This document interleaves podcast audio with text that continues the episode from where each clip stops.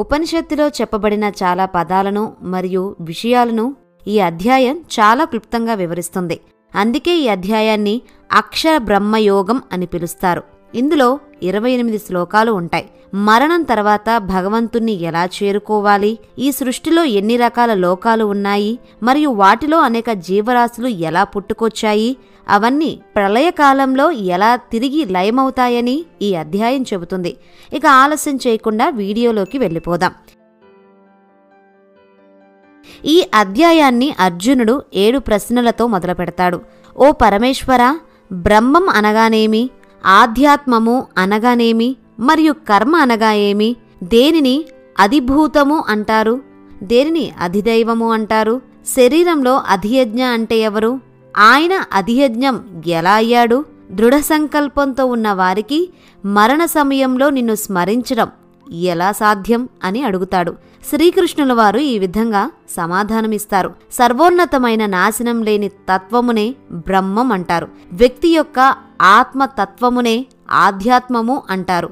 ప్రాణుల భౌతిక తత్వమునకు మరియు వాటి అభివృద్ధికి సంబంధించిన పనులనే కర్మ లేదా ఫలాపేక్షతో ఉన్న చర్యలు అంటారు. నిరంతరం మారుతూ ఉండే ఈ భౌతిక సృష్టినే అధిభూతము అంటారు. సృష్టిలో దేవతల అధిపతిగా ఉండే భగవంతుని విశ్వరూపమునే అధిదైవము అంటారు. సర్వభూతముల హృదయంలో నివసించే నేనే అధియజ్ఞము. సమస్త యజ్ఞాలకు ప్రభువును నేనే కాబట్టి అధియజ్ఞము అని పిలువబడతాను. ముందు ఈ ఆరు సమాధానాల యొక్క వివరణ ఇప్పుడు చూద్దాం. వేదాలలో భగవంతుడిని ఎన్నో పేర్లతో పిలుస్తారు. వాటిలో బ్రహ్మం ఒకటి. పండితులు బ్రహ్మం అంటే అక్షరము నాశనం లేనిది అని చెబుతారు. భగవంతుని మార్గమే ఆధ్యాత్మము. ఇందులోనే ఆత్మ మనసు బుద్ధి అన్నీ కలిసి ఉంటాయి.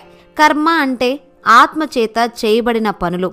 ఈ కర్మలే జీవాత్మను సంసార చక్రంలో తిప్పుతూ ఉంటాయి. భూమి నీరు వాయువు అగ్ని ఆకాశమనే పంచభూతాలు సంయోగంతో ఏర్పడిన ఈ విశ్వమును అధిభూతము అంటారు.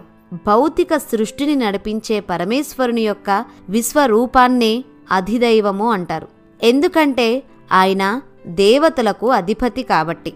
భగవంతుడు సర్వ ప్రాణుల హృదయంలో నివసిస్తాడు కాబట్టి అధియజ్ఞం అని పిలువబడతాడు. ఈ విధంగా పదాలకు అర్థాలు ఈ అధ్యాయంలో తెలుసుకుంటాం కాబట్టే దీనికి అక్షర బ్రహ్మయోగం అని పేరు వచ్చింది. నెక్స్ట్ శ్లోకంలో మరణ సమయం గురించి ఉన్న ప్రశ్నకు సమాధానం చెప్తారు. ఓ కుంతీపుత్రుడా మరణ సమయంలో నన్ను స్మరిస్తూ దేహాన్ని విడిచిపెట్టినవాడు నన్నే చేరుకుంటాడు. ఈ విషయంలో ఎలాంటి సందేహానికి తావులేదు. మరణకాలంలో శరీరాన్ని విడిచిపెట్టే సమయంలో ఒక వ్యక్తి దేనినైతే గుర్తు చేసుకుంటాడో తదుపరి జన్మలో అతను ఆ స్థితినే పొందుతాడు. దీనికి సంబంధించిన ఒక కథ కూడా ఉంది. పూర్వం భరత మహారాజు భగవత్ ప్రాప్తి కోసం అడవిలో తపస్సు చేస్తూ జీవిస్తూ తన రాజ్యాన్ని వదిలేశాడు. ఒకరోజు గర్భంతో ఉన్న ఒక జింక పులి గాండ్రింపు విని నీటిలోకి దూకడం చూశాడు. ఆ భయానికి గర్భంతో ఉన్న జింక జింక పిల్లని ప్రసవించింది. ఆ రాజుకి జాలి వేసి ఆ జింకని రక్షించి జింక పిల్లని తనతో పాటు తీసుకెళ్ళాడు.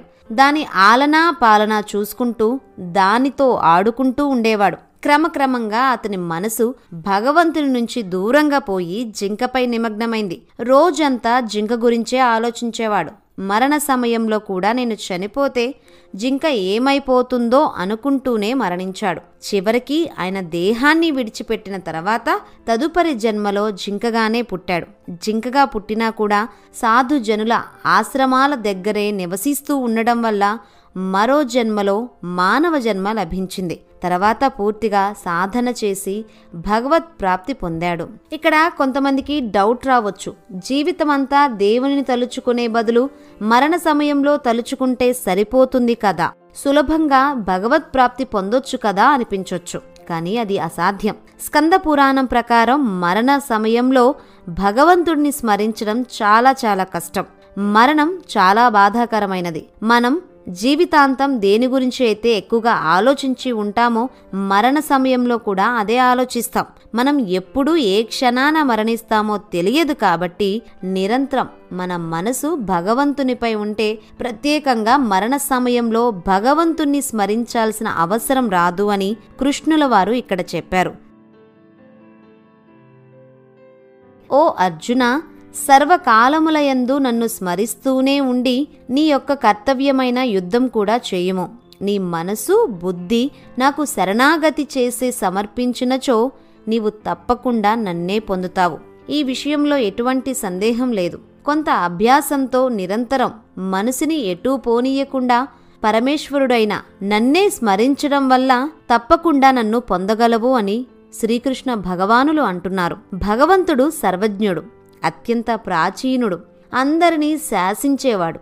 సూక్ష్మము కంటే సూక్ష్మమైనవాడు. ఊహకందని దివ్య స్వరూపం కలవాడు. సూర్యుడు కంటే తేజోవంతుడు.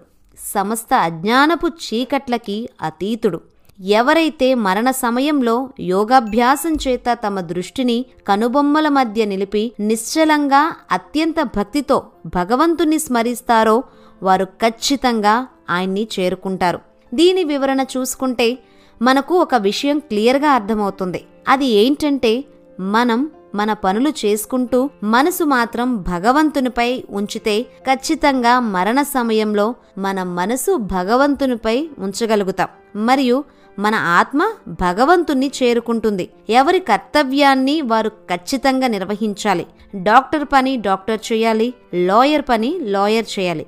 ఎవరి విధులను వారు సరిగ్గా నిర్వహించకుండా కేవలం భగవంతుణ్ణి ధ్యానిస్తూ ఉండడం కూడా మంచిది కాదు.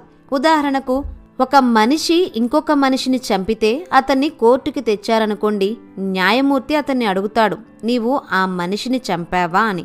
అతను ఇలా సమాధానమిస్తాడు అవునండి నేను చంపాను కానీ నేను కావాలనే ఉద్దేశపూర్వకంగా చంపలేదు. నేను వాహనం పైన వేగ పరిమితిలోనే వెళుతున్నాను. నా బ్రేకులు స్టీరింగ్ అన్నీ సరిగ్గా ఉంది. అలా వెళ్తూ ఉండగా సడన్గా ఆ మనిషి నా వాహనం ముందుకు వచ్చాడు.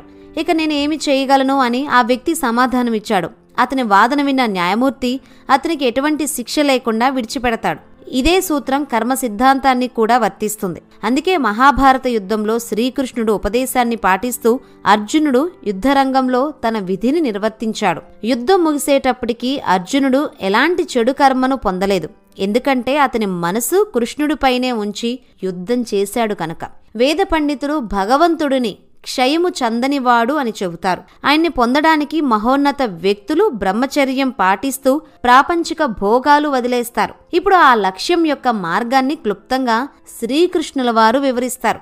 శరీరం యొక్క అన్ని ద్వారాలను నియంత్రించి మనసుని హృదయ స్థానమునందు నిలిపి ప్రాణమును తలస్థానంలోకి లాగి వ్యక్తి ఏకాగ్రతతో యోగ ధ్యానంలో స్థితుడై ఉండవలను. పరమేశ్వరుడైన నన్ను స్మరిస్తూ ఓంకారమును జపిస్తూ శరీరం నుండి వెళ్ళిపోయినవాడు పరమగతిని పొందుతాడు. ఓంకారాన్ని ప్రణవనాథమని బీజ మంత్రమని అనాహత నాదము అని కూడా పిలుస్తారు. భగవంతుడు మొట్టమొదట శబ్దమును సృష్టించాడు. ఆ శబ్దము నుండి ఆకాశాన్ని సృష్టించి ఆ తర్వాత మిగతా సృష్టి చేయడానికి ముందుకెళ్ళాడు అని వేదశాస్త్రాలు చెబుతున్నాయి. ఈ సృష్టికి మూల శబ్దమే ఓం. శరీర మరణ సమయంలో ఉన్నప్పుడు భగవంతుని స్మరిస్తూ ఓంకారాన్ని పలికేవారు ముక్తి పొందుతారు. మరియు వారికి పునర్జన్మ ఉండదు. ఎందుకంటే వారి పరిపూర్ణతను సాధించారు కనుక అని శ్రీకృష్ణుల వారు చెబుతున్నారు. తర్వాత శ్రీకృష్ణ భగవానులు కాలము గురించి వివరించారు. అంటే వెయ్యి చతుర్యుగములు కాలము బ్రహ్మదేవునికి ఒక పగలవుతుంది. మరియు ఆయనకు ఒక రాత్రి కూడా అంతే సమయం ఉంటుంది దీన్ని అర్థం చేసుకున్న వివేకవంతులు పగలు రాత్రి యొక్క యథార్థాన్ని అర్థం చేసుకుంటారు.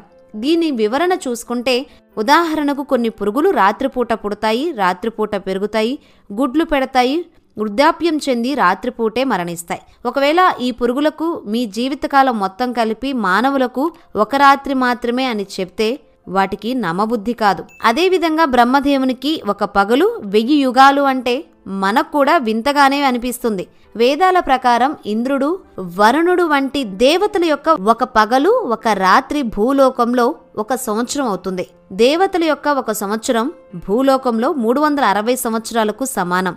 అదే దేవతలకు పన్నెండు వేల సంవత్సరాలు భూలోకంలో ఒక మహాయుగం అంటే నలభై మూడు లక్షల ఇరవై వేల సంవత్సరాలు.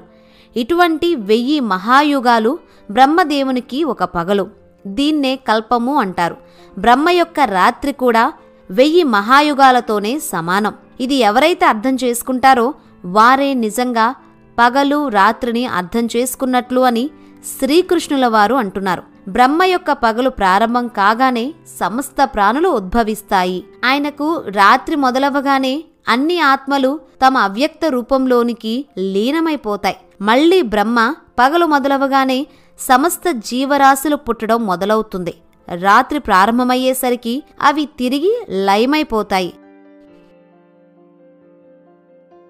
భౌతిక లోకాల గురించి వివరించిన తర్వాత శ్రీకృష్ణుల వారు ఆధ్యాత్మిక కోణ పరిధి గురించి వివరిస్తారు.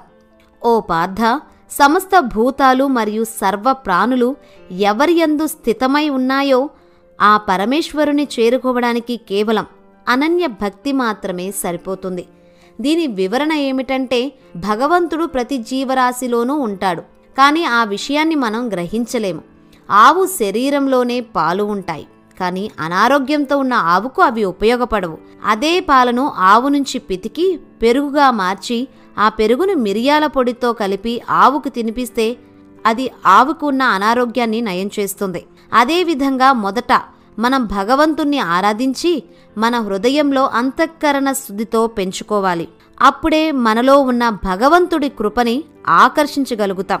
మానవులు ఎంత వైదిక కర్మలు ఆచరించినా వేద శాస్త్రాలను కంఠస్థం చేసుకున్నా యజ్ఞాలను ఆచరించినా తపస్సు చేసినా దాన ధర్మాలు చేసినా కేవలం అనన్యభక్తి ఎవరి వద్ద ఉంటే అటువంటి వారు మోక్షాన్ని పొందుతారు అని శ్రీకృష్ణుల వారు అంటున్నారు. చివరగా శ్రీకృష్ణ భగవానుడు ఈ లోకం నుంచి వెళ్ళిపోవడానికి రెండు మార్గాలను వివరించారు. మొదటిది మోక్ష మార్గం రెండవది పునర్జన్మ మార్గం. మొదటి దానిలో ఉత్తరాయణ ఆరు మాసాల కాలంలో శుక్లపక్షంలో పగటిపూట ఈ లోకాన్ని విడిచిన వారు మోక్షాన్ని పొందుతారు. రెండవ మార్గంలో దక్షిణాయన ఆరు మాసాల్లో కృష్ణపక్షంలో రాత్రిపూట ఈ లోకాన్ని విడిచిన వారు స్వర్గాది లోకాలను పొంది సుఖాలను అనుభవించి మరల భూలోకానికి తిరిగి వస్తారు. ఈ రెండు ప్రకాశవంతం మరియు చీకటి మార్గాలు ఈ లోకంలో ఎప్పుడూ ఉంటాయి. ఈ రెండు మార్గాల యొక్క రహస్యం తెలిసిన యోగులు ఎన్నటికీ మోహానికి గురికారు. కాబట్టి అర్జున సర్వదా నాయందు స్థితుడివై ఉండుము అని శ్రీకృష్ణుల వారు వివరిస్తారు. దీని పూర్తి వివరణ ఇప్పుడు చూద్దాం.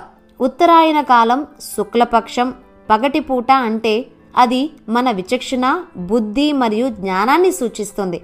భగవంతుని ధ్యాసలో ఉండి భగవంతుని గురించి నిరంతరం స్మరించేవారు మోక్ష మార్గాన్ని పొందుతారు అని అర్థం. దక్షిణాయన కాలం కృష్ణపక్షం రాత్రిపూట అనేది అంధకార మార్గం అజ్ఞాన్ని సూచిస్తోంది. సుఖదుఖాలకు చలించి భౌతిక ప్రాపంచిక వస్తువులపై మమకారం పెంచుకొని భగవంతునికి వ్యతిరేక దిశలో ఉండేవారు తిరిగి పునర్జన్మ పొందుతారు అని అర్థం. ఈ రహస్యం తెలిసిన యోగులు పరమ పదాన్ని భగవంతుని దివ్య దాహమాన్ని చేరుకుంటారని చెప్పి శ్రీకృష్ణుల వారు ఈ అధ్యాయాన్ని ముగిస్తారు. ఈ అధ్యాయంలోని ఇరవై ఎనిమిది శ్లోకాలతో కలిపి మొత్తం మూడు వందల ముప్పై ఎనిమిది శ్లోకాల సారాంశాన్ని మనం తెలుసుకున్నాం. తొమ్మిదవ అధ్యాయం రాజవిద్య యోగం గురించి నెక్స్ట్ వీడియోలో తెలుసుకుందాం. కృష్ణం వందే జగద్గురు. ఈ వీడియో మీకు నచ్చిందనే అనుకుంటున్నాం. నచ్చితే లైక్ చేయండి షేర్ చేయండి కామెంట్ చేయండి. ఇలాంటి మరిన్ని బుక్ సమరీస్ కోసం ఈ స్మార్ట్ ఇన్ఫోకి సబ్స్క్రైబ్ అవ్వండి. Thank you